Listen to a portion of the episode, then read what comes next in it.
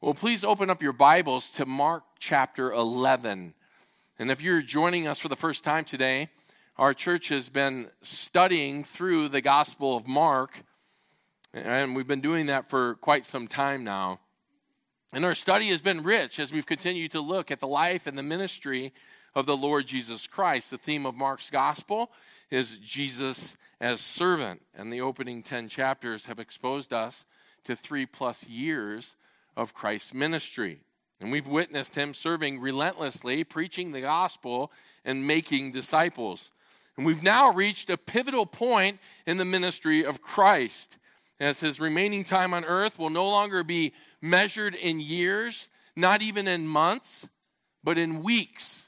And this is unique to consider as we look at the layout of Mark's gospel, that chapters 1 through 10 basically consist of three years of our Lord's ministry. And then when we look at the, the, the final third, chapters 10 through 16, uh, at least, or 11 through 15, and a part of 16, that it really describes the last week of our Lord's life. And Jesus is on the Mount of Olives and he's overlooking Jerusalem. And he's been in the city a number of times. And when he descends from the Mount of Olives on this day, he'll be setting into motion certain events that will serve as a climax with his death on the cross and his resurrection from the dead on the third day. The event that we're studying today historically has been celebrated in the church age as Palm Sunday, although there's evidence that indicates that it was most likely a Saturday, the Jewish Sabbath. Next month, on Sunday, April 16th, we're going to be celebrating Resurrection Sunday. And so our, the timing of our study in Mark aligns well, although not perfectly. The events of this day mark the beginning of our Lord's Passion Week. And so before we dive right in, I want us to catch up a little bit on where we're at contextually. Jesus is at the end of a journey that began approximately nine months earlier when he was purposefully zigzagging through Gentile regions he went through Galilee, then Samaria, then Perea, and now he's finally to Judea. And during this final journey, he ministered at least in 35 different locations, timing the completion of his journey so that he would end up in Jerusalem right at Passover. Jewish law required that all males attend the feast of Passover in Exodus 23 17. And now that he was back in Bethany, on the outskirts of Jerusalem, expectations of Jesus were running at an all time high. Recently, he had raised Lazarus from the dead, and we read about that record in John 11, which is the only gospel account that re- re- records that. And Lazarus, those familiar with the story, know that he was dead for uh, four days before Jesus brought him back to life. And this unbelievable news had spread many times throughout Jerusalem. Then, even more recently, Jesus healed blind Bartimaeus outside of Jericho as the Lord journeyed to this Passover. And so now pilgrims were moving on before him and were enthusiastically spreading the news to everyone that they came across. As Jesus approaches Jerusalem, great crowds were coming out of the city to see Jesus, the resurrected Lazarus, and of course, blind Bartimaeus, who were told followed Jesus there. John 12, 9 through 11 informs us that the religious leaders were counseling together as to how they might kill Jesus because many people were believing in him. There was unparalleled tension in the city of Jerusalem.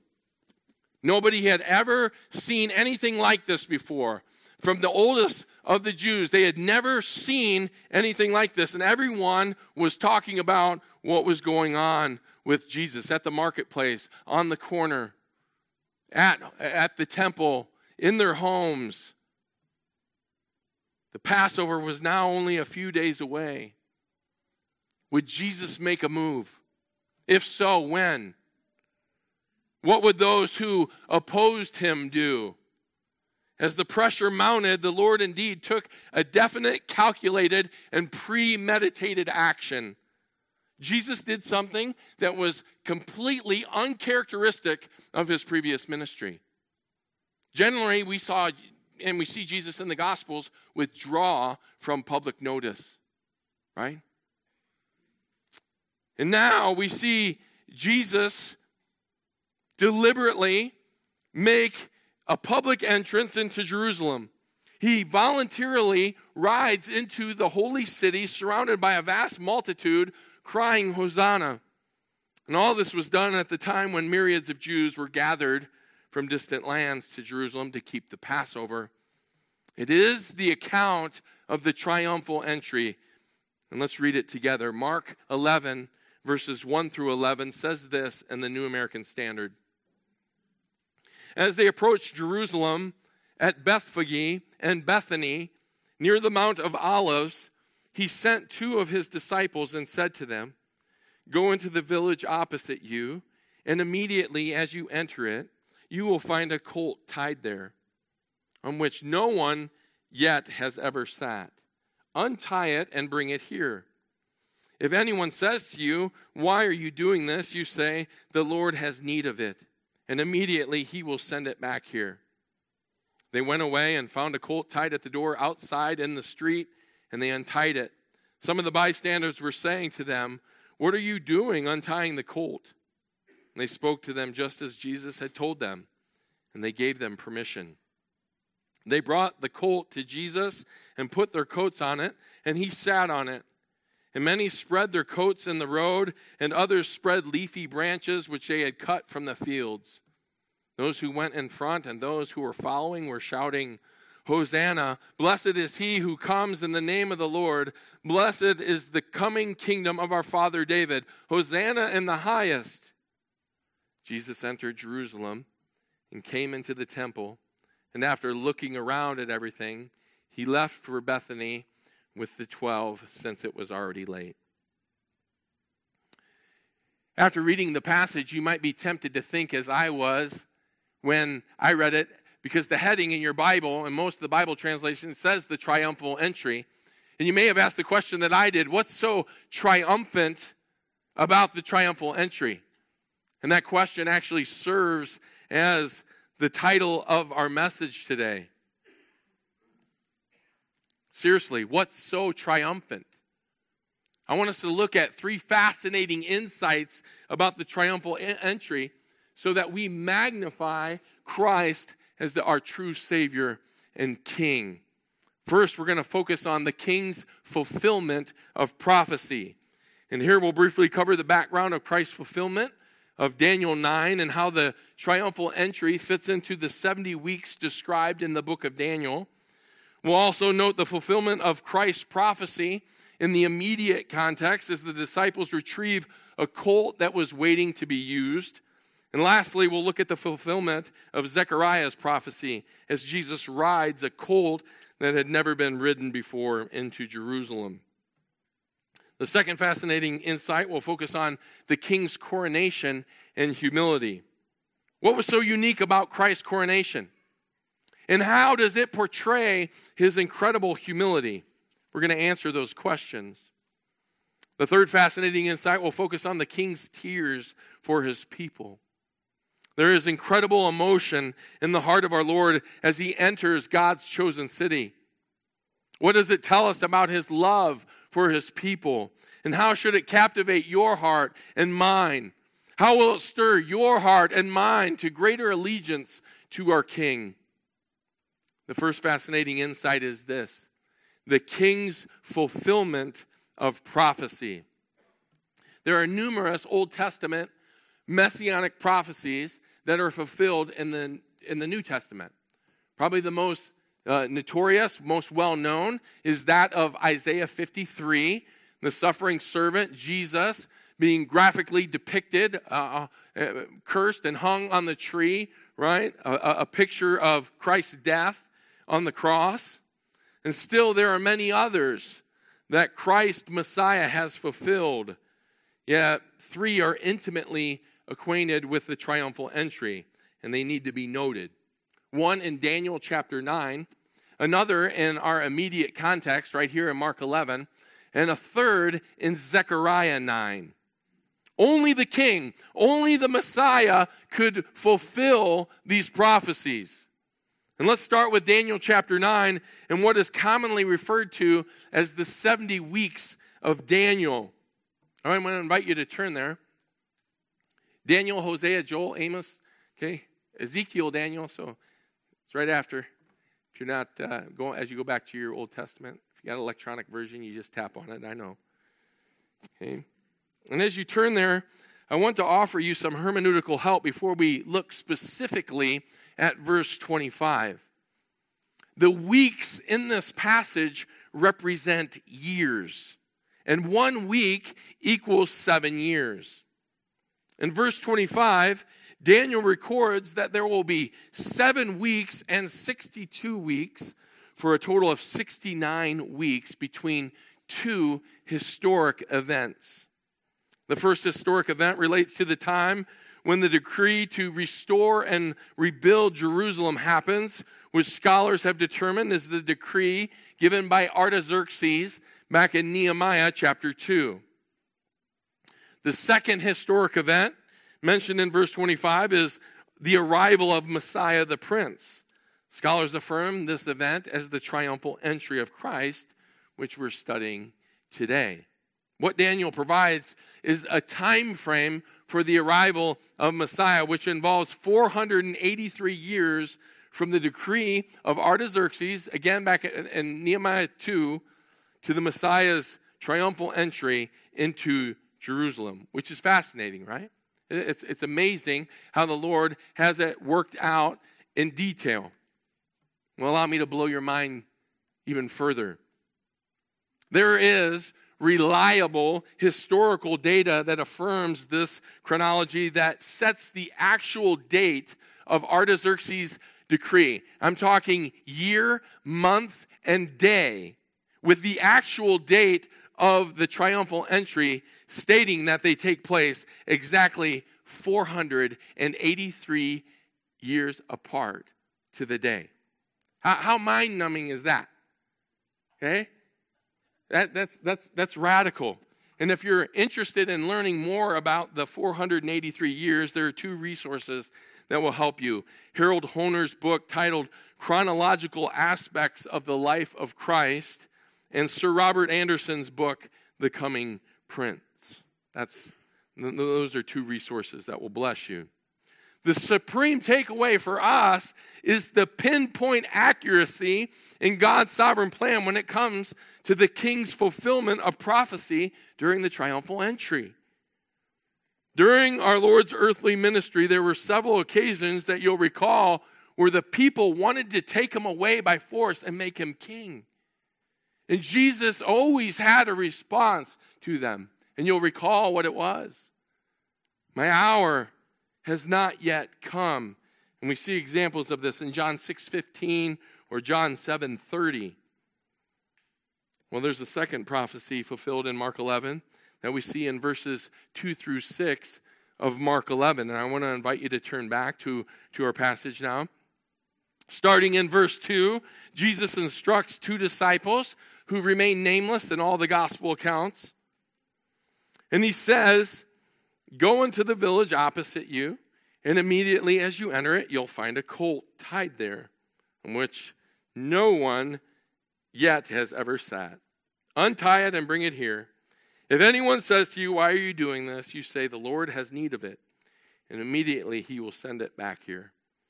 They went away and found a colt tied at the door outside in the street, and they untied it. Some of the bystanders were saying to them, What are you doing untying the colt? And they spoke to them just as Jesus had told them. And they gave them permission.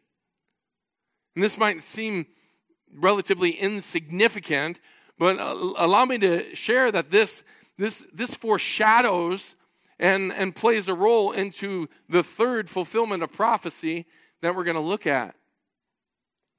Truly remarkable. Here, our Lord shares a prophetic word that is going to be fulfilled in real time with his disciples. Every detail confirms that the king's word can be trusted. Some have speculated that Jesus might have re- arranged this transaction beforehand. That he um, went and had it set up beforehand so that this could that this could all take place. And though that's a possibility, the truth is that it minimizes his sovereignty, which is his ability to control all things, and it minimizes his omniscience, which is his ability to know all things. Listen to this. If Jesus could arrange for a shekel to be present in the mouth of the first fish that Peter caught in order to pay a poll tax back in Matthew 17, which he did, and you can look at that in your own time. Take me at my word for it, or take God at his word for it. Better yet. It seems pretty simple that he could arrange for a colt, right? To be standing there waiting in the wings. And it's just this point that you you might be asking, what is significant about the young colt or the donkey? Thank you for asking. This leads us to the third prophecy that the king fulfilled that is intimately acquainted with the triumphal entry. Nearly 500 years earlier, Zechariah had prophesied that the Messiah would come riding on the foal of a donkey when the prophet recorded this in Zechariah 9 9. And you may have noticed this. I'm a numbers guy. I always remember things by numbers. So we have Daniel chapter 9, right? Zechariah 9 kind of ties it together if you want to know where those two prophecies are. And then we have one in the immediate context. See, you got them just like that. Boom. You know right where they're at. Memory key for you. And this is what it says in Zechariah 9 9.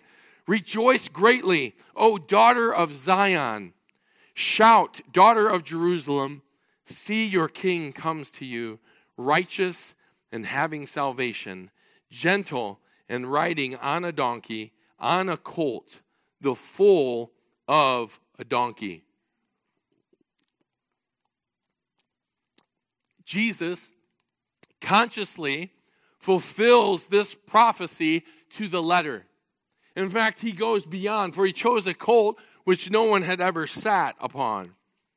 And this was because in the biblical culture, and even in the, the culture of the ancient Near East, an animal devoted to a sacred task must be one that didn't do um, or wasn't put into ordinary use.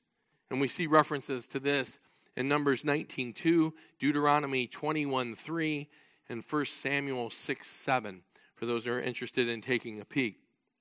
Mark 11.7 is a fulfillment of Zechariah's prophecy when it says they brought the colt to Jesus and put their coats on it and he sat on it. It's in Luke's account in Luke 19:30 which affirms that no one has ever sat on this donkey before. And you know, I think this is the first time in my life that I've ever been jealous of a real donkey. You know, what what an uh, incredible privilege to carry the king of the universe on this monumental day into Jerusalem. Absolutely incredible. One pastor I read stated that Jesus is still using donkeys today to accomplish his purposes.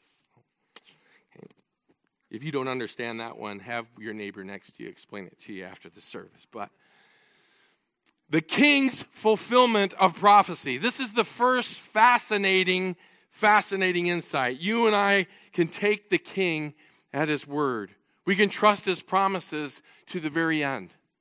And that is a takeaway for us direct. That if he promises in his word that he's never going to leave us nor forsake us, he will never leave us nor will he forsake us.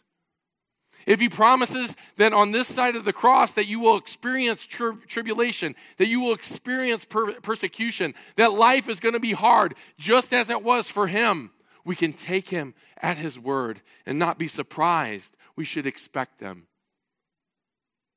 If every detail of Christ's life and what he experienced was orchestrated according to God's perfect timing and will, then likewise, we can trust and yield to God's timing in our lives with anything and everything that takes place. Amen?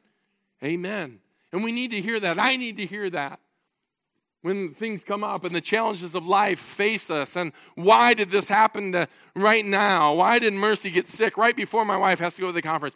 Why did Liam have to step on a nail? I mean, you can look back and you can just look at the timing of every single detail of your life, and he has it mapped out to accomplish his purposes. It's encouraging. There are no surprises in God's eyes. And the greater the trial that God has you face, the greater of faith that He is going to work in your heart as you trust Him and have to cry out to Him in dependence. You will lean on Him. You will cry to Him. You will trust Him. He will guide you. He will not forsake you. He will be right there with you every step of the way. Every step of the way. His will is always perfectly timed to accomplish his purposes, including the king's fulfillment of prophecy. Well, there's a second fascinating insight about the triumphal entry so that we magnify Christ as our true Savior and King, which we see in verses 8 through 10. It's the king's coronation and humility. Look at verse 8. And many spread their coats in the road, and others spread leafy branches which they had cut off from the fields. The contrast between the, the coronations of the earthly kings of Christ's day and our Lord's coronation is absolutely remarkable. Allow me just to share a few contrasts. Earthly kings had officials who went ahead of them to announce their arrival. Christ the King was presented without officials or any official announcement on this day. Earthly kings rode on intimidating war horses or special chariots being pulled by war horses. Christ the King rode not just a donkey, a baby donkey. Earthly kings were accompanied by soldiers carrying swords and weapons. Christ the King was surrounded by common people waving palm branches instead of swords or spears. And John's gospel account affirms that it was actually palm branches, which qualify as leafy branches, right? So we know that they were, were palm branches. Earthly kings had royal purple fabric and linens that were spread out on the path before their entrance. Christ the King had soiled coats and cloaks of the common people set in his path. Earthly kings had fine estates and huge palaces in which they live. Christ the King said, The foxes have holes and the birds of the air have nests, but the Son of Man has nowhere to lay his head. He had no palace. He had no earthly estate, even though he was indeed worthy. Earthly, earthly kings clothed themselves in royal robes and attire and wore fine jewelry while sitting on gold thrones and wearing gold crowns on their heads. Christ the King clothed himself in absolute humility, preparing his heart to wear a crown of thorns and embracing the wooden throne of the cross. The contrast between earthly kings, coronations, and Christ the king's coronation when he was presented to the people of Israel is stunning. And we can only imagine what the Romans, the, the people in the Roman crowd, as they witnessed this taking place right before them. It was like nothing they had ever seen before. They were just, they had to be completely baffled. Yet it was all according to God's sovereign plan. Christ did not come to reign in earthly splendor or power. He did not come in wealth, but in poverty. As John MacArthur shares about the first advent, quote, the incarnation was a time of his humiliation, not the time of his glorification, end quote. Just as Second Corinthians 8 9 affirms for us, for you know the grace of our Lord Jesus Christ, that though he was rich, yet for your sake he became poor, so that you, through his poverty, might become rich.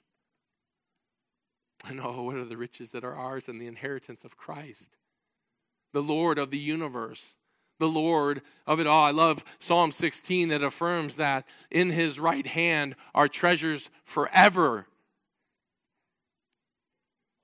anything that a person could ever want is in his hands. We have the privilege of understanding that Christ did not come to establish an earthly kingdom during his first advent. But this is exactly what Israel expected. And this explains their intense singing and celebration in verses 9 and 10. Let's take a look. Those who went in front and those who followed were shouting, Hosanna! Blessed is he who comes in the name of the Lord. Blessed is the coming kingdom of our father David. Hosanna in the highest. This was an antiphonal chant that was taking place as those in the front were shouting, uh, those in the back. Those of you who have ever been to a major sporting event, you've probably had an experience like this where one side of the crowd starts a chant and yells, and then the other side completes the cheer or completes this celebration. This is what was taking place right here. Some scholars suggest that it went like this the first group yelled, Hosanna. The second group responded, Blessed is he who comes in the name of the Lord. Blessed is the coming kingdom of our father David. Then the first group would respond back, Hosanna in the highest. Now, I want to bring this to life to illustrate a point, and our slides team has a slide for us. And I wanted to let you know just kind of how my mind works when it when it comes to just even the, looking at our church. I always view this as the front of the, the, the church, right? Right here on Walnut Avenue. So if people were to ask me, oh, I sat in the front, then I would think of this as the front. You might have a different perception. People say, oh, I sat in the back. I would tend to think it's on this side or even the, the, the back of the, the worship area. But I want you to participate because we're going to do this on my cue. We really are, because it's going to set us up so that we can appreciate our, our third and final insight, even in a greater capacity. So, starting from Vincent over, okay, and this section right over here, on my cue, and I need your participation, okay? And so the, the, the louder everyone yells out, okay, the, the less noticeable your personal voice will be, okay? So there, there, there we go. And it'll be on my cue. And I'll go one, two, three, and you'll yell Hosanna. Okay? And then I'm going to come over to you guys and everybody in the back, and I want you to outdo what they just said, right? That's your goal, is to be louder than them. But you have a lot more to say. You'll notice. I've always viewed you guys as the smarter group over. Oh, I, I you guys stop listening for a moment. No, I'm just kidding. No, no, you guys, you guys can, can do this, but blessed is he who comes in the name of the Lord. Blessed is the coming kingdom of our father David. Then we'll go back here, and I'll give you the cue, okay? So to start, I'm going to give one, two, three, but then when I start over here, I'm just going to point. You guys ready to do this? You ready to do this? Thank you for being so, so gracious to your pastor and, and, and, and, and going along with this. But, but there is a point behind it. Okay? Ready? One, two, three.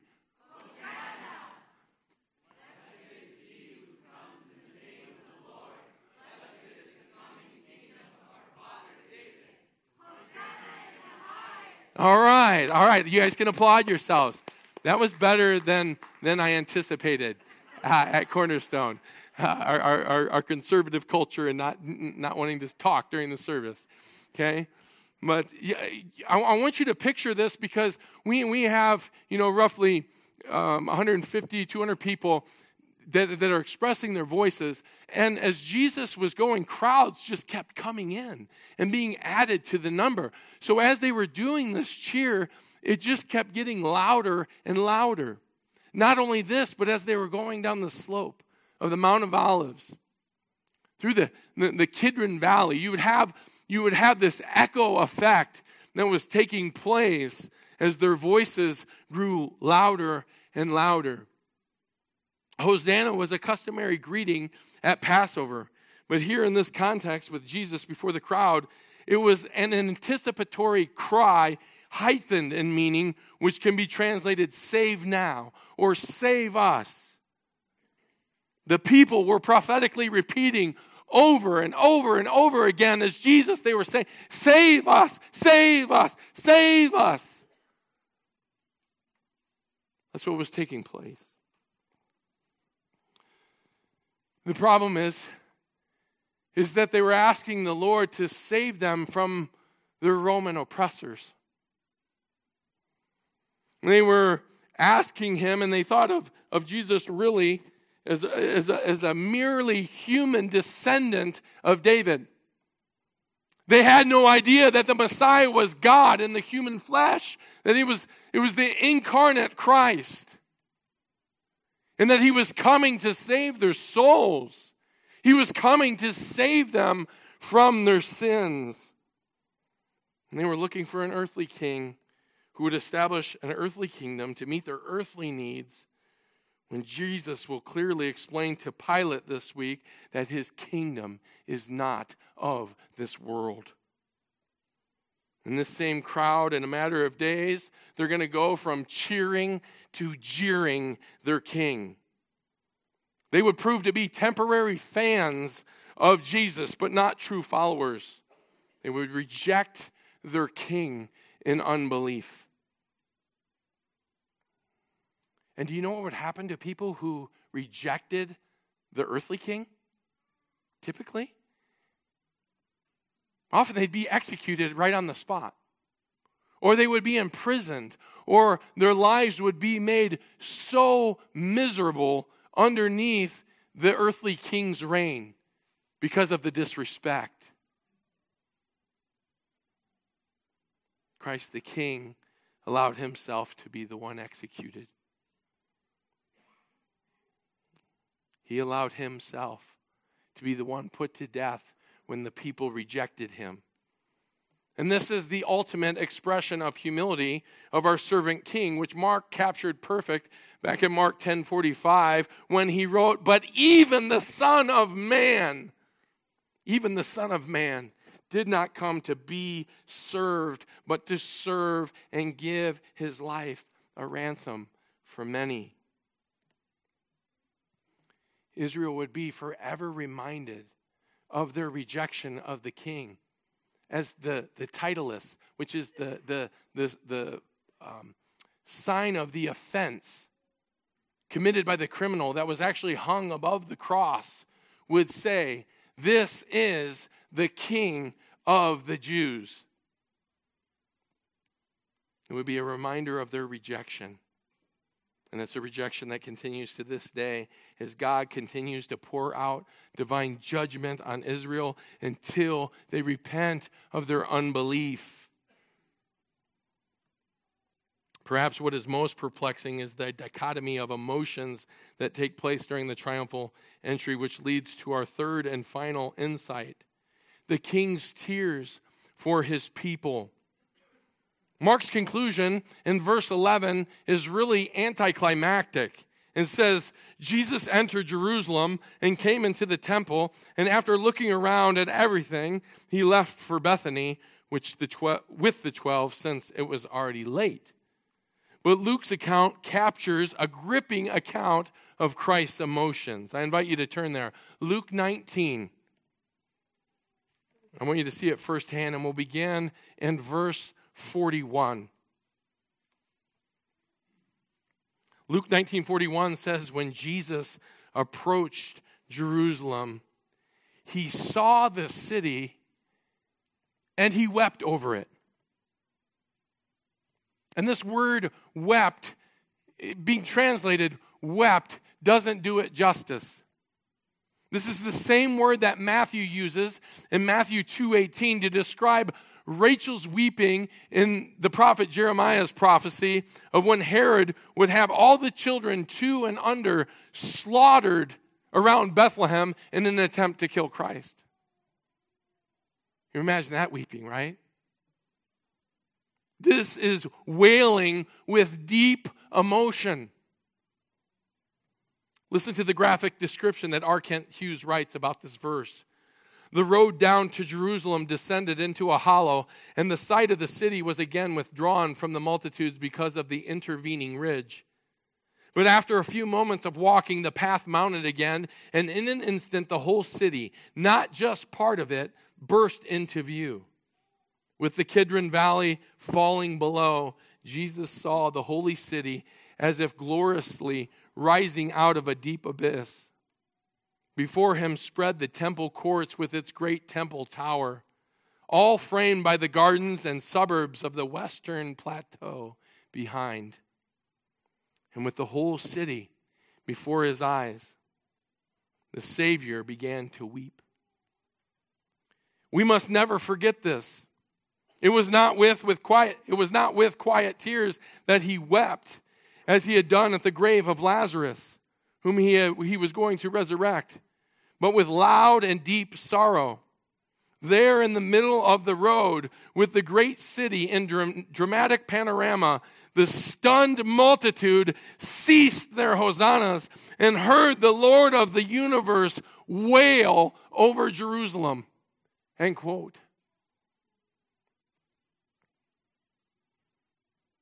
And just a few minutes ago, we were having some fun, like Israel was, as they were singing the chants, as they, they were on their way to the Passover. Hosanna! Hosanna in the highest!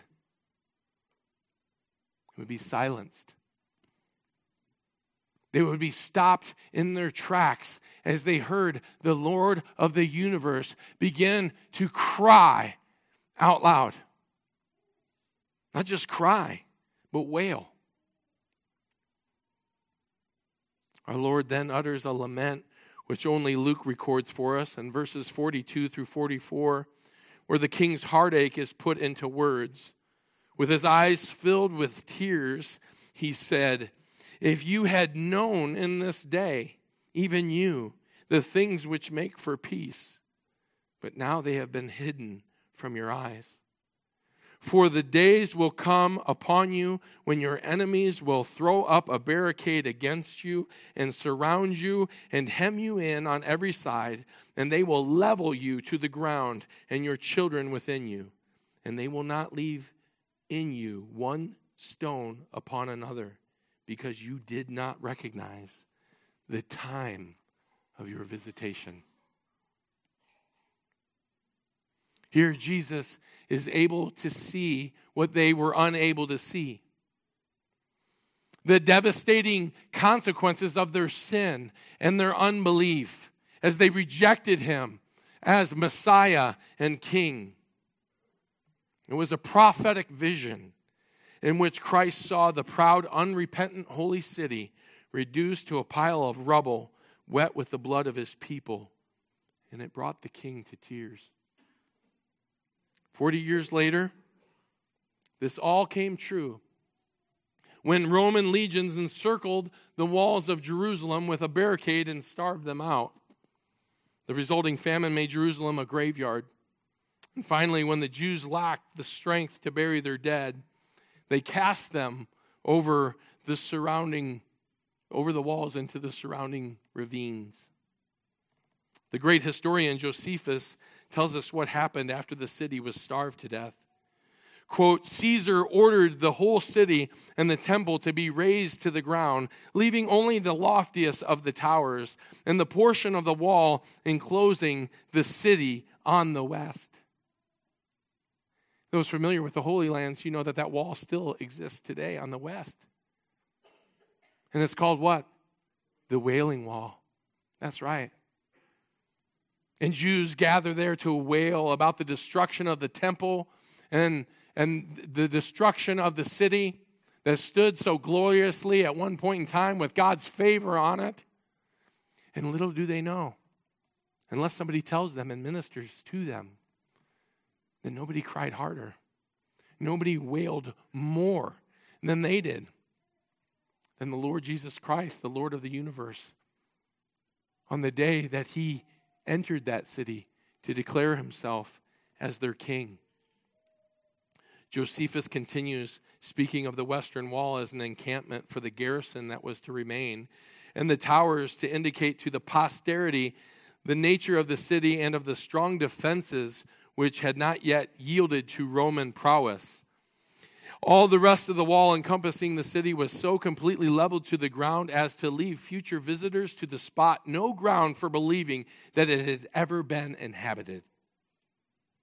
Such was the end to which the frenzy of revolutionaries brought Jerusalem, that splendid city of worldwide renown. End quote. Jesus saw all this, and it led him to wail in grief. And his tears, they do two things. One, they reflect his humanity and allow us to see the real person of who Jesus Christ, God in human flesh. But they also do something else. They allow us to see and look into the very heartbeat of God, who has a passion, who has a desire to come and to seek and to save those who are lost. R. Kent Hughes concludes by writing This is how Jesus Christ and God the Father and the blessed Holy Spirit sorrow over hearts that miss their day of visitation and what would bring peace, namely repentance toward God and faith in the Lord Jesus Christ. And then he asks this question, and I'm grateful because he gets to ask it to you. But it's the same question that I would have for you. As your life stands right now, what does Jesus Christ see in your future? Does he see judgment? Your towers pulled down, desolation. The Son of God in tears, the wandering angels see. Be thou astonished, O my soul. He shed those tears for thee. The tears of Christ measure the infinite value of your soul. Christ wept and lamented over Jerusalem as he always weeps over the souls of the unrepentant. This is our King. Let us worship him with all that we have. End quote. Amen, church? Amen. This is our King. This is who we have allegiance to. This is who we swear our allegiance to as his subjects, as his slaves. When we answer the question, what's so triumphant about the triumphal entry, we're reduced to one answer Christ the King. Christ the King. It is so triumphant because the king fulfilled the prophecy of God's word and he did so perfectly. It is so triumphant because he humbled himself as a servant king and clothed himself with absolute humility. It is so triumphant because even though the king ultimately knew that his people would reject him, he is the one who shed his tears and then would go on to shed his blood and chose to die for those who were worthy of death. A truth that still applies to every person today. The King is worthy of our worship for both the tears and blood he shed for our souls. He changed our hearts so that we too could cultivate a heart for the lost and look out over our city in which we live and see the great need to preach the gospel and to make disciples. Amen. And I've never thought about that. Sometimes in some areas, those who live in mountainous areas, you can kind of look out and you can gain some pretty big glimpses of Los Angeles, can't you? Or at least of Orange County, depending on where you're at. And what a rebuke to my own soul, my own heart. Do I weep as he weeps? Am I, uh, am I, am I, Pastor Jon, follower of Christ, are you truly who you say you are? Right, as you look out, and, and do I have a heart like Christ has a heart to look out to the lost and to be zealous for the person living to our left and living to our, to our right that doesn't know Christ? I'll just share a personal standpoint. We've made a, a connection with one of our neighbors, and then we have the partying neighbors on the other side. You know what I mean? Even last night, it was probably midnight. And I've never, I've said hi, I've greeted them, but I've never made an avenue. I've never intentionally, they speak, um, um, they have an Armenian background, and, and I, I, uh, I, I don't, there is a language barrier, but there's a language barrier just talking to my in laws. Okay? So that's no excuse, right? And I share that because I, God, God needs to, to, to get a hold of my heart and help me to look out and to see to see what we need to see, to make our lives count. And we can if we'll look to the triumphal entry and we'll look to the King who has served us so well and continues to serve us so well. Pray with me. Gracious Father, we bow our heads rejoicing in you, rejoicing in the truth of the gospel that you and your sovereignty allowed to take place and called us to faith in yourself. And I pray, Father, that there could be someone here today that has merely been playing games with you, that they've never responded in true faith and true repentance. They've never fully turned from their unbelief. Would you grab a hold of their heart? Would you help them to see that your tears were shed for them? And even as we look as a care group into the study that's coming our way in Romans chapter 11, that even the hardening of Israel was according to your plan so that the branch of the Gentiles could be grafted in. And who is that speaking of but of us? And that there are Jews that are wailing at the wailing wall who miss the Messiah and it was part of your plan so that we could hear the voice of the gospel and we could hear the truth and the message of salvation and respond to it. But you just don't want us to hang on to it. You want us to continue to proclaim it. And we need your help. We ask for it. Have us not lose sight, Father, of the second triumphal, of the second coming that's, that, that, that's in the future, that Christ will return. And the 70th week of Daniel will be fulfilled. And we know that there are seven years of judgment that are coming in tribulation, and that the Lord Jesus Christ is going to return, and it's not going to be on a donkey. It says that it'll be on a great white horse, and that a sword will come out of his mouth. And like a wine press, it will judge the nations because of their unbelief and their lack of repentance. May that stir our hearts. May it grip our soul this day. May we take it with us out of the doorway and not forget it. Not just this day, but tomorrow. Not just Monday, but Tuesday and Wednesday and so on. Help us to walk in our fidelity with you. Help us to be faithful to the gospel call in our lives to make disciples of the nations. We ask for your help. We need it. We close by saying that you're worthy of our worship. You're worthy to be acknowledged as our King. We give you thanks and praise for all of this. And we pray this, Father, in the name of your Son. Amen.